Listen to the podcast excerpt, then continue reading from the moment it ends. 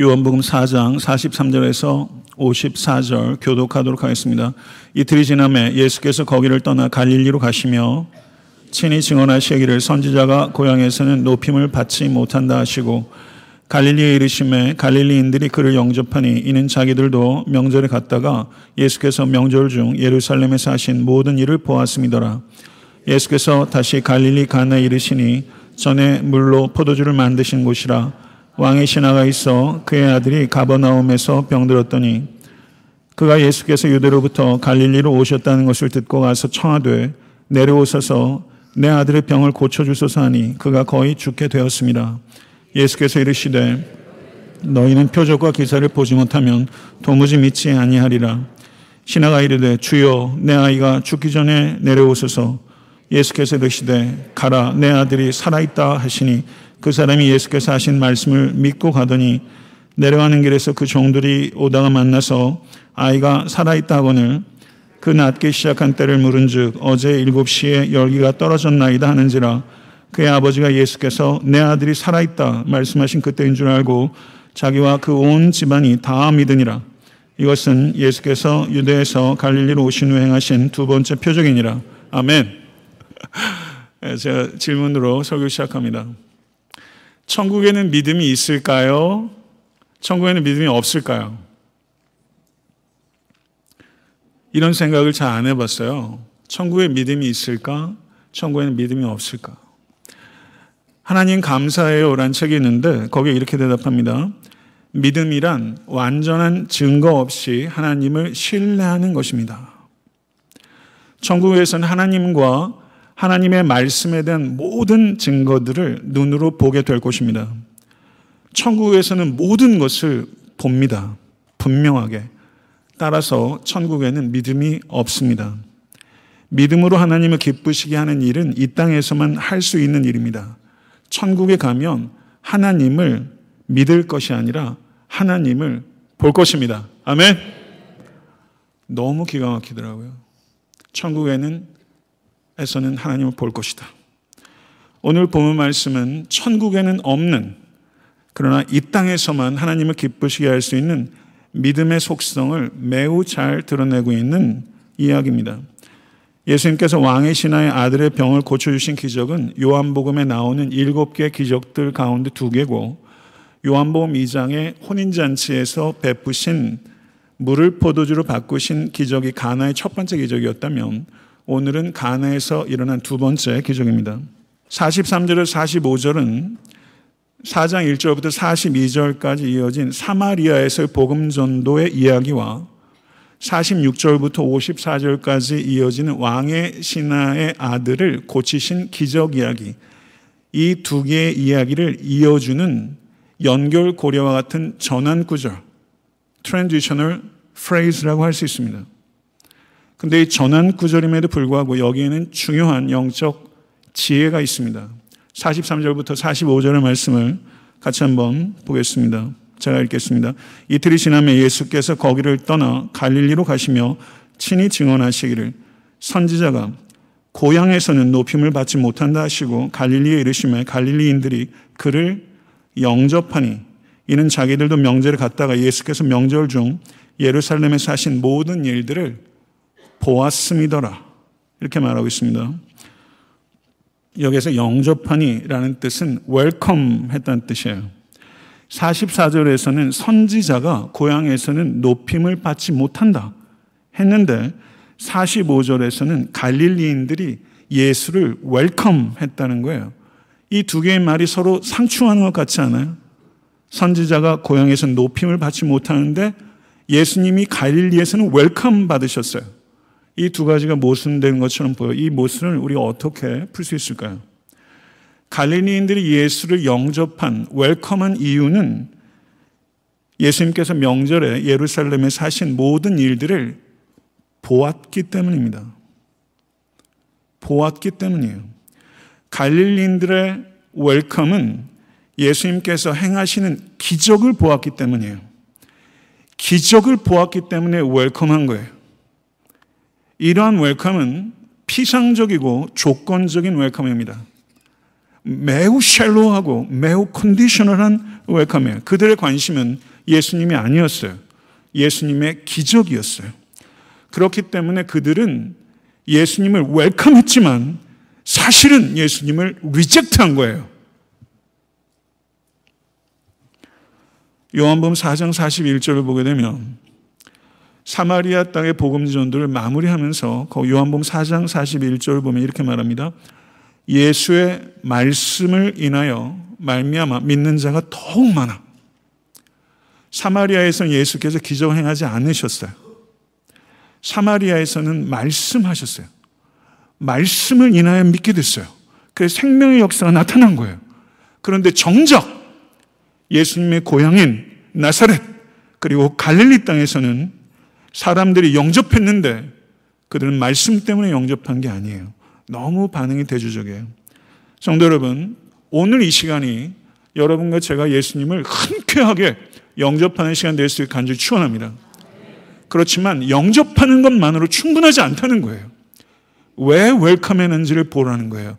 왜 웰컴하는지, 그 웰컴의 이유와 목적이 무엇인지 여러분과 저는 매우 신중하게 언제나 반드시 우리의 웰컴의 정체를 파악해야 하는 것입니다. 왕의 신하가 있었습니다. 본문에서 지칭하는 이 왕은 아기 예수를 죽이려고 혈안이 되었던 헤롯 더 그레이트, 헤롯 대왕의 아들이었어요. 이 왕은 헤롯 안티파스라는 왕이에요. 이 왕이 다스리는 지역은 갈릴리와 베레아 지역이에요. 그런데 이 헤롯 안티파스는 이복 동생의 와이프를 뺏어버리고 그리고 그것을 질타하는 세례 요한을 목을 참수해버리더니 그 목을 그릇에다 가져다 주는 정도의 포악한 성정을 가지고 있는 사람입니다. 이 사람의 신하였어요. 근데 46절을 보게 되면 그 아들이라고 말하고 있는데요. 여기에는 우리는 관사가 잘 발달되어 있지 않은 언어잖아요. 성경 원어는 호휘오스, the son, the son이에요. 이게 강조하는 거는 the only son, 이 아들은 외아들이에요.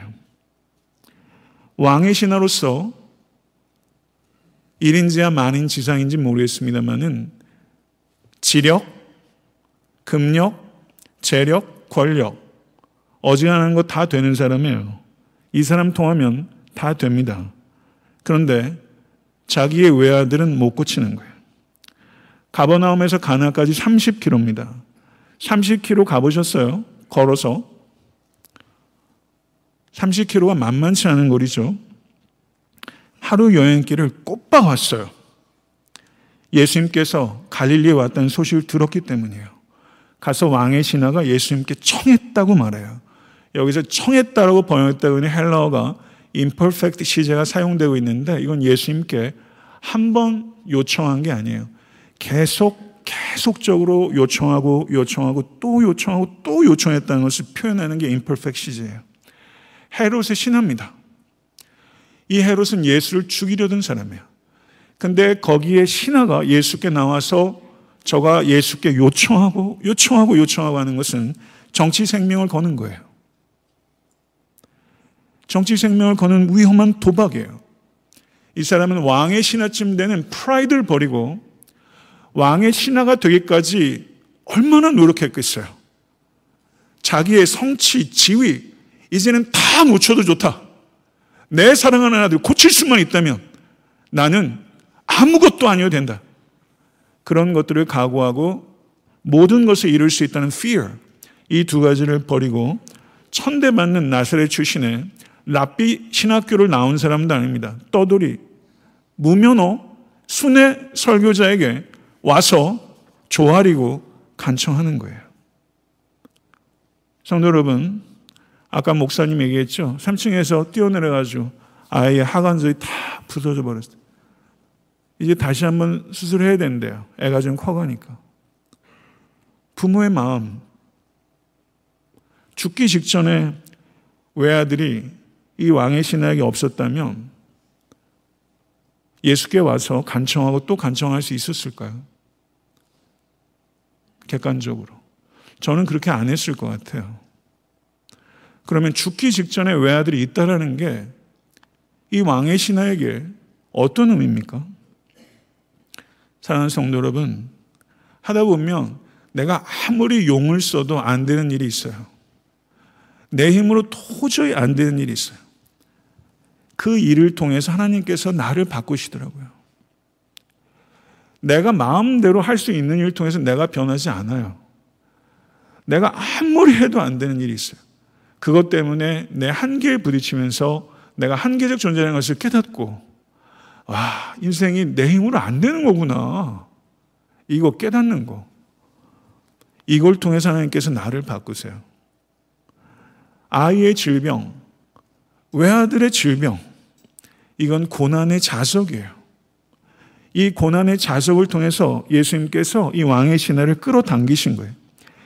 내가 해결할 수 없는 일들을 통해서 하나님께서 여러분들을 끌어당기고 계세요. 그런 일들을 만나야 우리는 겸손해져요. 그런 일들을 만나야 비로소 진짜가 돼요. 그런 일들을 만나야 주님께, 그때서야 비로소 주님께 나아가고, 그런 일들을 만나야 비로소 기도하게 되고, 그런 일들을 만나야 비로소 주님을 더 닮아가게 되는 거예요. 그러니까 내가 안 되는 일 만나는 거 축복인 것을 믿으실 수 간절히 축원합니다. 삶의 고난, 내가 피할 수 있는 고난도 있고 도저히 안 되는 고난도 있어요. 많잖아요, 사실. 그런 고난 자체가 불행이 아니에요. 고난 자체가 문제가 아니에요. 고난을 다루지 못하는 게 문제예요.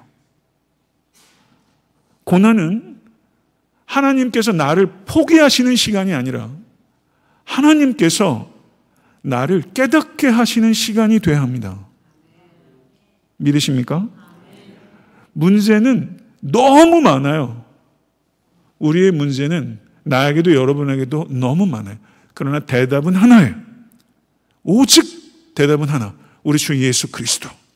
그분이 우리의 대답인 것을 믿으실 수 간절히 축원합니다. 근데 왕의 신하의 믿음은 약한 믿음이에요. 이 왕의 신하는 예수님이 누구신지 잘 몰랐어요. 관심 있는 건 내 아들 고치는 거예요. 왕의 신하는 그 당시에 갈릴리 사람들의 신앙 행태, 표적을 구하는 신앙 행태를 대표하는 사람이에요. 그래서 48절을 보세요. 48절. 너희는 표적과 기사를 보지 못하면 도무지 믿지 아니하리라. 예수님께서 책망하시고 거절하신 거예요. 그런데 보세요. 왕의 신하는 너는이라고 해야지 맞죠? 근데 너희는이라고 말하면서 2인칭 복수를 썼어요. 그러니까 이 왕의 신하의 신앙은 그 당시 갈릴리 사람의 신앙 행태를 대표하는 것이죠. 예수님께서 탄식하시고 책망하신 거예요. 표면적으로 거절하신 거예요. 그러나 이건 진짜 거절이 아니에요. 이 어린아이와 같은 이 믿음을 예수님께서 성장시키기 원하시는 거예요. 이 장면은 곧바로 오버랩되는 장면이 있습니다. 마태복음 15장에서 가나안 여인이 나와서 예수께 귀신 들린 딸을 주여 나를 불쌍히 여기소서. 엘레손 메 큐리. Help me, Lord. 주여 나를 도우소서. 이렇게 기도했는데 예수님께서 3번 거절하셨어요. 오늘 본문에도 예수님 거절하셨어요. 그러나 성도 여러분, 예수님의 이 거절은 여러분 기도할 때 거절당할 때 있지 않습니까? 이게 도대체 하나님이 들으시는지 안 들으시는지 모를 때 있지 않아요? 거절당하는 것 같은 느낌 너무 많지 않아요? 그런데 예수님께서 표면적으로 거절하시는데 이거는 우리를 밀어내는 것이 아니라 표면적인 거절을 통해서 우리를 더 끌어당기는 거예요. 더 가까이 잡아당기시는 거예요. 칼바르트라는 독일의 신학자가 이런 말을 했습니다. 그리스도는 믿음의 대상이 아닙니다. 믿음의 주체입니다. 예수님께서는 왕의 신하의 이 모든 믿음을 도전하시고 성장시켜 주시는 믿음의 주체예요. 그래서 믿음의 주체이시자 믿음의 대상이신 예수께서 이 왕의 신하의 믿음을, 이 왕의 신하를 lover of Jesus power, 예수님의 파워를 사랑하는 자를 lover of Jesus person, 예수님 자신을 사랑하는 사람으로 바꾸고 계신 거예요. 저는 이 시간 예배를 통해서 여러분과 제가 예수님의 Jesus power가 아니라 예수님 himself, 예수님 자신을 사랑하는 그런 참된 믿음의 사람으로 성장할 수 있게 되기를 간절히 소원합니다. 성도 여러분, 표적과 기사는 하나님의 존재를 인정하는데 약간 유용해요. 기적을 보면 압도당하잖아요. 하나님이 있나 보다. 하나님의 존재를 인정하게 돼요. 그런데 믿음은요, 하나님의 존재를 인정하는 게 아니에요. 귀신도 하나님의 존재를 인정해요. 믿음은 하나님의 존재, 우리가 철학 시간에 신존재 증명하는 거 아니잖아요. 믿음은 하나님의 존재를 인정하는 게 아니에요. 하나님을 사랑하는 거예요. 하나님의 말씀을 믿는 거예요. 그분의 성품과 그분의 지혜와 그분의 능력을 믿는 거예요. 표적과 기사는 우리를 굴복시켜서 하나님의 존재를 받아들이게끔 조금 우리에게 유익을 줄 수 있을지 모르지만 하나님을 사랑하게 하지 못해요. 돈 많고 힘 있는 부모들이 있잖아요. 자식이 해달라는 대로 다 해줘요.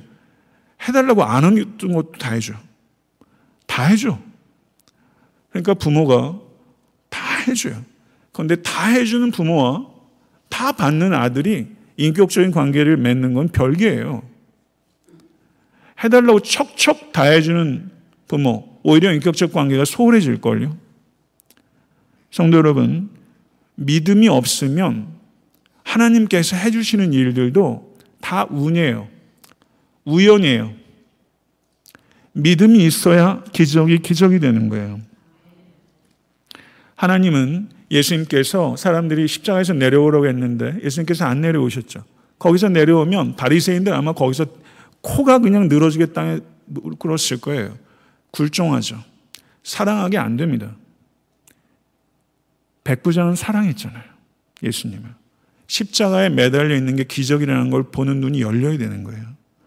사랑하는 성도 여러분, 예수님이 여러분과 저에게 원하는 건 굴종이 아니에요. 기적을 보면 믿게 된다고요? 그렇게 안 될걸요? 열심히 기도해서 암이 낫게 되면 믿는다고요? 그래서 암이 났어요? 의사가 고쳤다고 할걸요?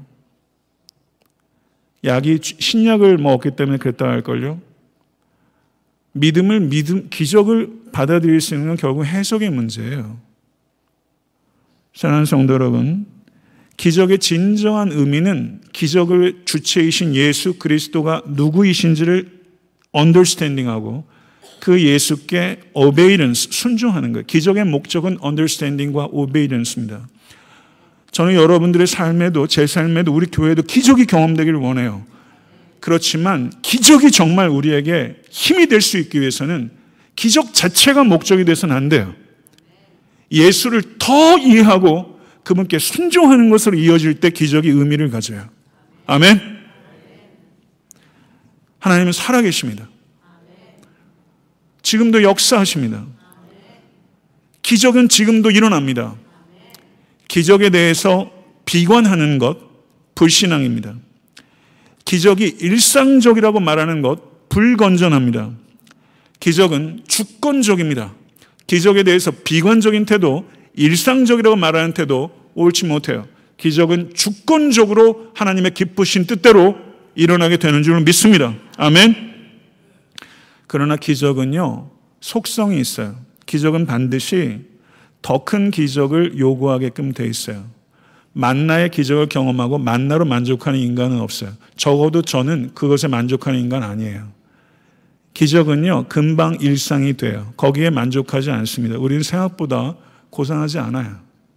기적은 반드시 더 큰 기적을 요구하게 돼요. 기적이 참된 신앙을 만들어내지 않습니다. 참된 신앙이 기적을 만들어내는 거예요. 그리고 최고의 기적은 순종의 기적이에요. 여러분과 저의 삶 속에 순종의 기적, 이 기적이 풍성하게 나타나 경험될 수 있게 되기를 우리 주 예수 그리스도 간절히 축원합니다. 우리가 고민하고 하면 나 혼자 겨우 이래요. 내가 고민하면 나 혼자 겨우 이래요. 기도하게 되면 하나님께서 일하시는 줄 믿습니다. 기도는 하나님의 기적의 통로예요. 기적을 경험하지 못한 이유는 여러분들이 기도하지 않기 때문이에요. 언제 기도하세요? 하루에 5분 하세요? 식기도는 뭐 제대로 하세요? 정말. 언제 기도하세요? 한 달에 한 번 월삭 기도회는 좀 나오셔야 되는 거 아니에요? 목회자의 설교가 문제입니까? 여러분, 있어야 될 자리에 있지 않고 기도해야 될 자리에 기도하지 않는데, 기적의 통로가 막혔는데 기적이 어떻게 경험됩니까? 기도하지 않고 경험되는 기적은 운으로 전락해요. 기도하면 기적입니다. 기도하면 기도의 응답이 되는 거예요. 기도해야 기적이라는 것을 고백하게 될 거예요. 이것을 진실로 믿으시고, 성도 여러분, 기적의 통로인 기도의 자리에 나오십시오. 최고의 기적, 여러분의 삶 속에서 경험한 최고의 기적이 뭐예요? 어떤 거예요? 병나으신 경험이 있으신 분도 계실 것이고, 네, 여러 기적들이 있으실 거예요. 해석의 문제죠.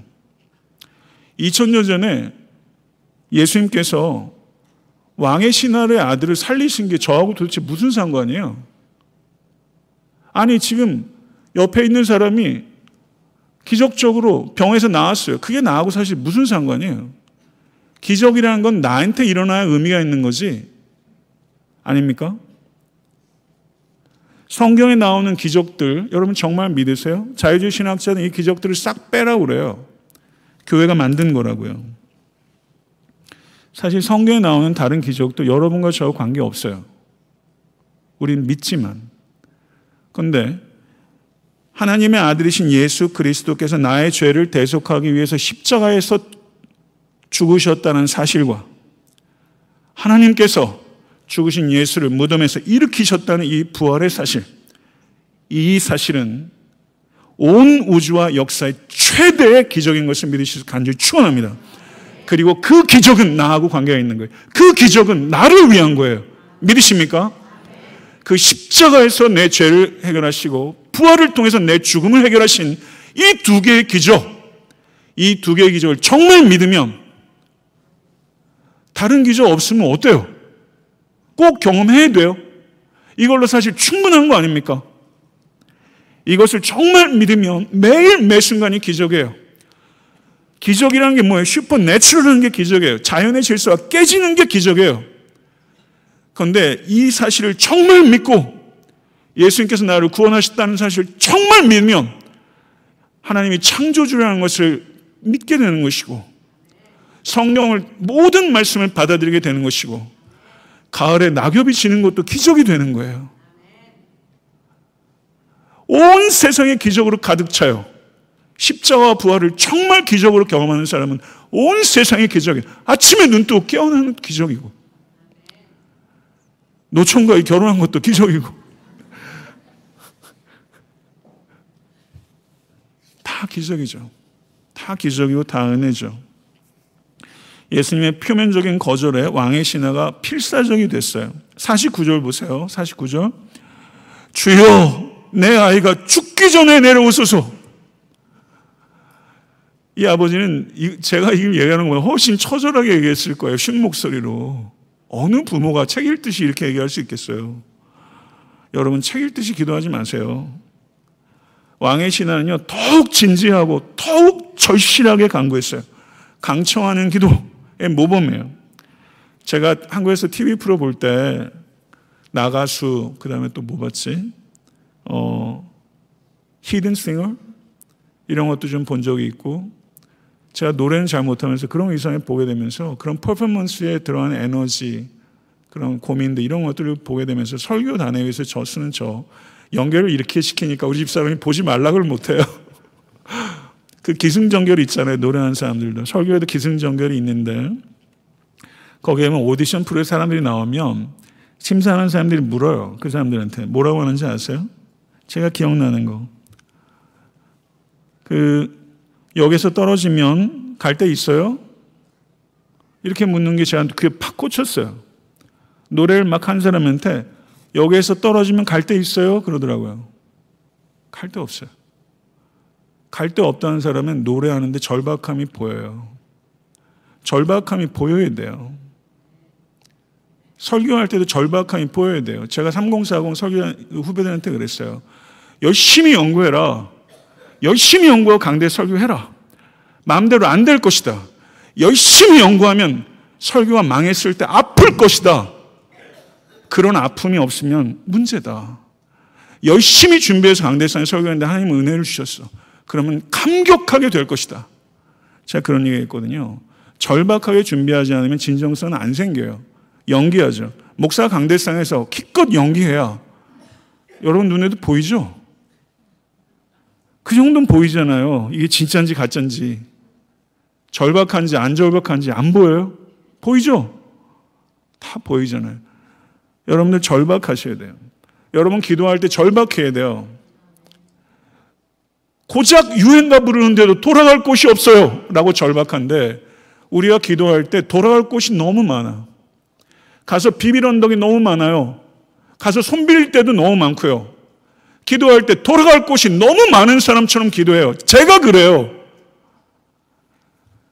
이래서 문제인 거예요.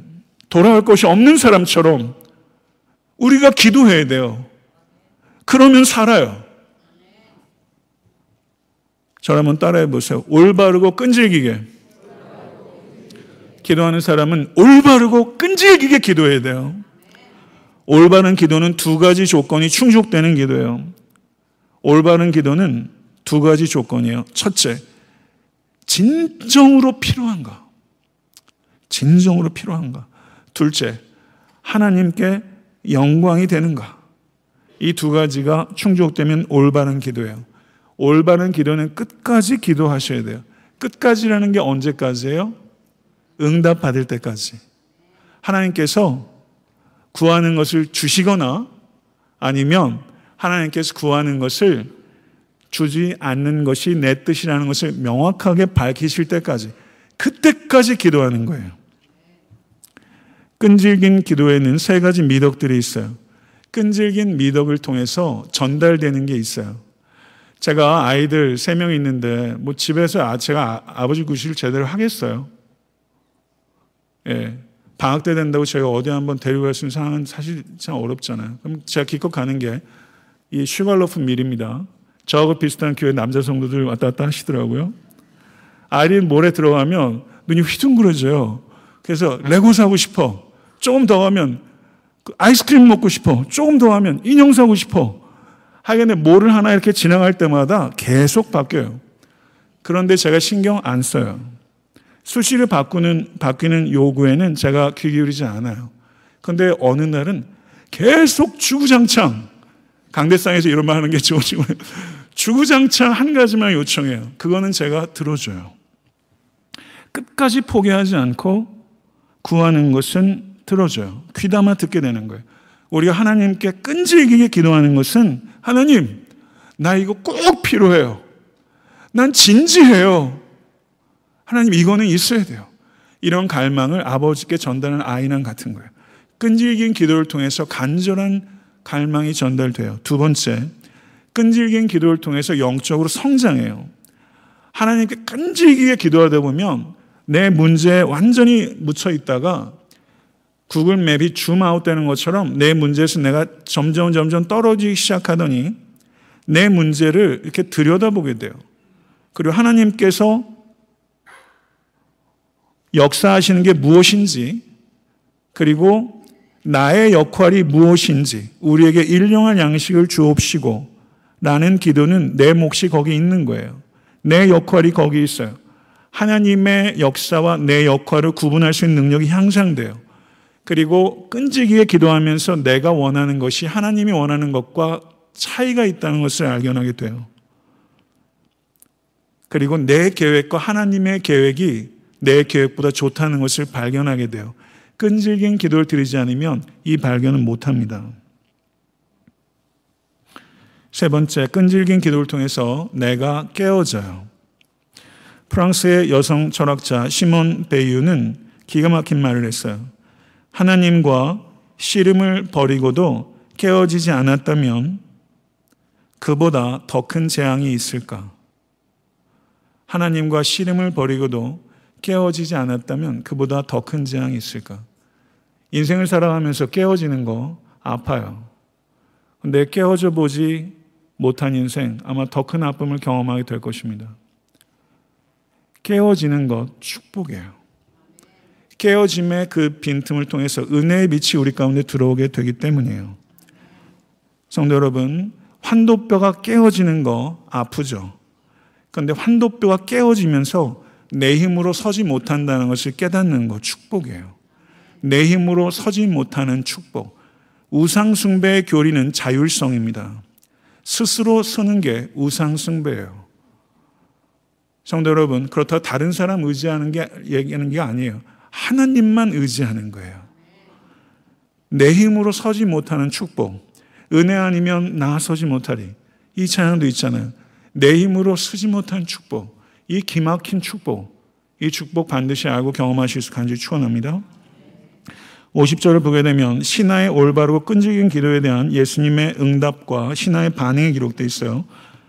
가라, 내 아들이 살아있다 하시니 그 사람이 예수께서 하신 말씀을 믿고 가더니, 여기서 살아있다 라는 말이 현재 시제입니다. 이 말은 뭐냐면 예수님께서 말씀하신 그 순간에 살아났다 이런 뜻이에요. 바로 그 시간 이 아들이 고쳐졌다는 것을 강조하는 거예요. 그래서 이 기적사건의 특징은 세 가지예요. With the word, 하나님의 한마디 말씀으로, over distance, 멀리서, at once, 즉시 일어난 기적이에요. 그러자 예수님의 이 말씀에 신하가 아무 질문도 없이 예수님의 하신 말씀을 믿고 갔어요. 질문이 없어요. Without a question, 질문이 없이 갔어요. 질문이 없이 가게 되는 시간이 있어요. 신앙이 깊어지면. 도대체 어떤 일이 있었길래 이 사람이 이렇게 변한 거죠? 표적과 기사를 보고 예수께 온 사람이 말씀을 믿고 가게 됐어요. 어느 부모가 이렇게 병으로 주호하는 자녀가 있는데 갈 수 있어요? 어느 부모가 이럴 수 있어요? 내가 가지고 있는 거 다 줄게요, 선생님. 한 번만 가주세요. 이게 부모잖아요. 그런데 그냥 갔어요. 왕의 신하는 예수님과 대화를 하면서, 성경에는 짧은 대화가 기록되어 있지만 이것보다는 훨씬 대화가 길었을 거예요. 말을 하면서 말만 가는 게 아닙니다. 존재가 가는 거예요. 예수님의 saying에 예수님의 doing과 예수님의 being이 가는 거예요. 예수님의 존재를 이 사람이 경험한 거예요. 그 존재에 부딪힌 거예요. 그래서 예수님께 내 아들의 병을 고쳐주소서라고 하실 때 이 사람은 계산적인 믿음을 가지고 있었지만 예수님의 존재에 부딪히자 이 사람은 절대적인 믿음을 갖게 되는 거예요. 오늘 이 시간 여러분과 저가 예수님의 빙에 부딪혀야 돼요. 부디 그렇게 되실 수 있게 간절히 바랍니다. 스펄전 목사님이 이런 말을 했어요. 인간이 하나님 앞에서 할 일은 계산적인 믿음을 갖는 것이 아니라 절대적인 믿음을 갖는 것입니다. 계산은 하나님께서 하십니다. 우리 계산하지 마십시다. 파스칼은 이런 말을 했어요. 하나님은 철학자의 하나님이 아니시오. 과학자의 하나님도 아닙니다. 하나님은 성경대로 가르치신 대로 믿는 자의 하나님입니다. 신앙은 인간의 이성을 십자가에 못 박는 것입니다. 라고 말했어요. 신앙은 이성을 십자가에 못 박는 것이에요. 이것은 신앙은 비합리적이어야 된다는 뜻이 아닙니다. 합리성을 기초로 해서 합리성을 뛰어넘는다는 거예요. 신앙은 초합리예요. 사랑하는 성도 여러분, 왕의 신하쯤 되면 최고의 지식인입니다. 이성적인 사람이에요. 이성적인 사람이면 혼자 못 가요. 이성으로는 걸을 수 없는 길이 있어요. 믿음으로만 걸을 수 있는 길이 있어요. 이 사람은 믿음으로 길을 걸은 거예요. 제가 보스턴에서 공부할 때, 보스턴이라는 도시를 제가 굉장히 좋아하거든요. 보스턴 마라톤 이렇게 하게 되면 사람들이 거기에 참석한 어떤 성도님도 계시더라고요. 그럼 퀄리파이가 돼야 된다는데 이렇게 줄을 쫙 해놓고 땅 쏘면 선수들 쫙 나가고 온갖 애머처들 나가요. 그때 첫 걸음 뛸 때 기분 너무 좋지 않겠어요? 이 사람은 고작 해봐야 이성으로 걷던 사람이에요. 믿음으로 첫 걸음을 지금 뗀 거예요. 가나에서 가버나움으로. 이때의 감정을 한번 생각해 보세요. 여러분은 언제 믿음으로 첫 걸음 떼셨어요? 지금은 믿음으로 걸음을 떼고 계십니까? 왕의 신하가 내려가는 길에 종들을 만났어요. 아이가 살았다 하거늘. 그럼 물어요. 그 낳기 시작한 때가 언제냐? 심장이 두근두근 했을 것 같아요. 어제 제 7시에 열기가 떨어졌나이다. 예수님이 살았다 하는 그때 그 시간에 이 사람이 살아났다는, 아들이 살아났다는 것을 안 거죠. 신앙생활을 하면서 감동이 없다는 얘기를 제가 많이 들어요. 감동 잃어버렸대요.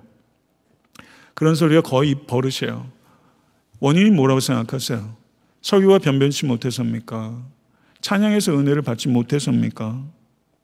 말씀을 믿고 가지 않기 때문이에요. 말씀을 믿고 가는 가버나움의 길은 감동의 길이에요. 말씀을 믿고 가버나움으로 안 가면 감동은 없어요. 기도하지 않으면 기적이 경험되지 않아요. 감동이 있는 게 이상한 거예요. 그건 종교적인 느낌이에요. 여러분, 느낌 찾지 마세요. 사는 성도는 감동 없는 신앙생활 지긋지긋하시죠? 말씀대로 순종하세요. 그러면 감동이 살아날 거예요. 왕의 신하의 문제는 아들의 불치의 병이 문제였어요. 문제의식이 달라요. 이 병 고쳐주세요. 충분히 이해될 만하죠. 그런데 문제를 잘못 진단한 거예요. 예수님은 그게 문제가 아니에요. 더 큰 문제가 있었어요. 이 아이에만 관심이 있었던 게 아니에요. 이 왕의 신하에게도 관심이 있었어요. 그 온 집안이 믿게 되니라. 예수님이 본 진짜 문제는 불치의 병이 아니에요. 불신의 병이에요. 예수님이 본 진짜의 문제는 육체의 병이 아니에요. 영혼의 병이에요. 예수께서 이 땅에 오신 건 고작 병 고치러 온 거 아닙니다. 죄의 병을 씻기 위해서 오신 거예요. 믿으십니까? 그거를 치유하신 거예요. 표면적인 거절을 통해서 예수께서 진짜 문제가 다른 것이라는 것을 알리시고 불신의 병을 고쳐주신 거예요. 영혼의 구원, 이것이 예수님께서 우리에게 주시길 원하시는 최종적이고 최고의 복입니다. 믿으십니까? 예수님께서 그 병을 고쳐주시기 위해서 때로는 우리의 고난도 주시고 기다리게도 하시고 아픔도 주시고 거절도 하시고 하는 것은 우리에게 최고의 복을 주시기 위한 거예요. 아멘. 예수님께서 오늘 본문을 보면 상황을 완전하게 다스리고 계시잖아요. 어떻게 이렇게 아름답게 완전하게 정교하게 상황을 다스리고 계시잖아요. 여러분의 삶도 그렇게 다스리고 계세요. 믿으십니까? 완벽하게 다스리시고 우리가 생각하는 기대와 기도와 상상력을 뛰어넘어서 가장 선한 것으로 우리에게 주시는 하늘에 계신 성삼위 하나님은 사랑과 지혜와 능력의 하나님이십니다. 믿으십니까? 말씀을 맺습니다. 믿음은 내가 믿음을 지키면 이 소원은 들어주실 거야 라고 잔뜩 기대감을 킵하는 거, 그게 믿음이 아니에요. 기대감을 유지하는 거, 그건 자기 암시예요. 자기 신념이에요. 그건 믿음이라고 하지 않아요. 잘 될 거야, 믿음 아니에요. 믿음은요, 하나님이 누구신지를 믿는 거예요. 하나님의 말씀을 믿는 거예요. 이게 믿음이에요. 이게 믿음이에요. 그러면 나에게 무슨 일이 닥쳐도 what happens to me 상관없어요. what happens in me, 내 안에 일어나는 것, 우리는 예수 안에 있고 예수는 우리 안에 있어요. 믿으십니까? 하신 말씀을 믿고 가는 것입니다. 사랑하는 성도 여러분, 이 믿음 가지고 걸어 나가십시다. 아멘. 기도하겠습니다. 존귀하신 주님, 우리는 비이성적일 때도 너무 많고 기껏해야 이성적으로 걷던 사람들이었는데, 아버지 하나님, 아무리 노력해도, 아무리 애써도, 아무리 돈을 가지고도, 아무리 용을 써도 안 된 일이 있습니다. 그 한계 속에서 우리가 깨어지고 절실하게 간구하고 하는 것, 우리에게 축복입니다. 그러나 아버지 하나님, 우리가 이 왕의 신하의 믿음만큼도 없습니다. 정말 죽어가는 외아들과 같은 문제가 있는데 많은 사람들이 부르짖지 않습니다. 예수님의 파워도 믿지 않습니다. 예수님의 사랑은 고사하고 예수님 자신은 고사하고 우리는 그 능력도 신뢰하지 않습니다. 아버지 하나님, 우리의 완고한 마음을 깨어뜨려 주시고 우리가 얼마나 불쌍한 존재인지, 하나님이 없이 사는 인생이 얼마나 공허한 것인지, 인생의 마지막 순간까지 유의하지 않고 지금 이 시간 깨닫게 도와주셔서 주님 앞에 나와 간구하고, 그리고 위대한 선생이신 주님께서 우리의 연약한 믿음을 고쳐주셔서 나의 진짜 문제를 고쳐주셨음을 믿고 십자와 부활의 기적으로 삶의 모든 일들을 해석하고 삶의 모든 순간이 기적임을 믿음으로 받아들이며 은혜 아니면 나 못 산다는 고백을 할 수 있다는 것이 얼마나 큰 축복인지 그것을 진실로 깨닫는 믿음의 권속들을 낼 수 있도록 주의 역사에 주셔서 부디 낙심하고 아버지 하나님 울부짖고 있는 영혼들 기도하게 하셔서 기적을 맛보게 하시고 일어나 말씀을 믿고 가는 성도가 될 수 있도록 주의 역사에 주시옵소서. 예수 그리스도 이름으로 간절히 축복하며 기도드리옵나이다. 아멘.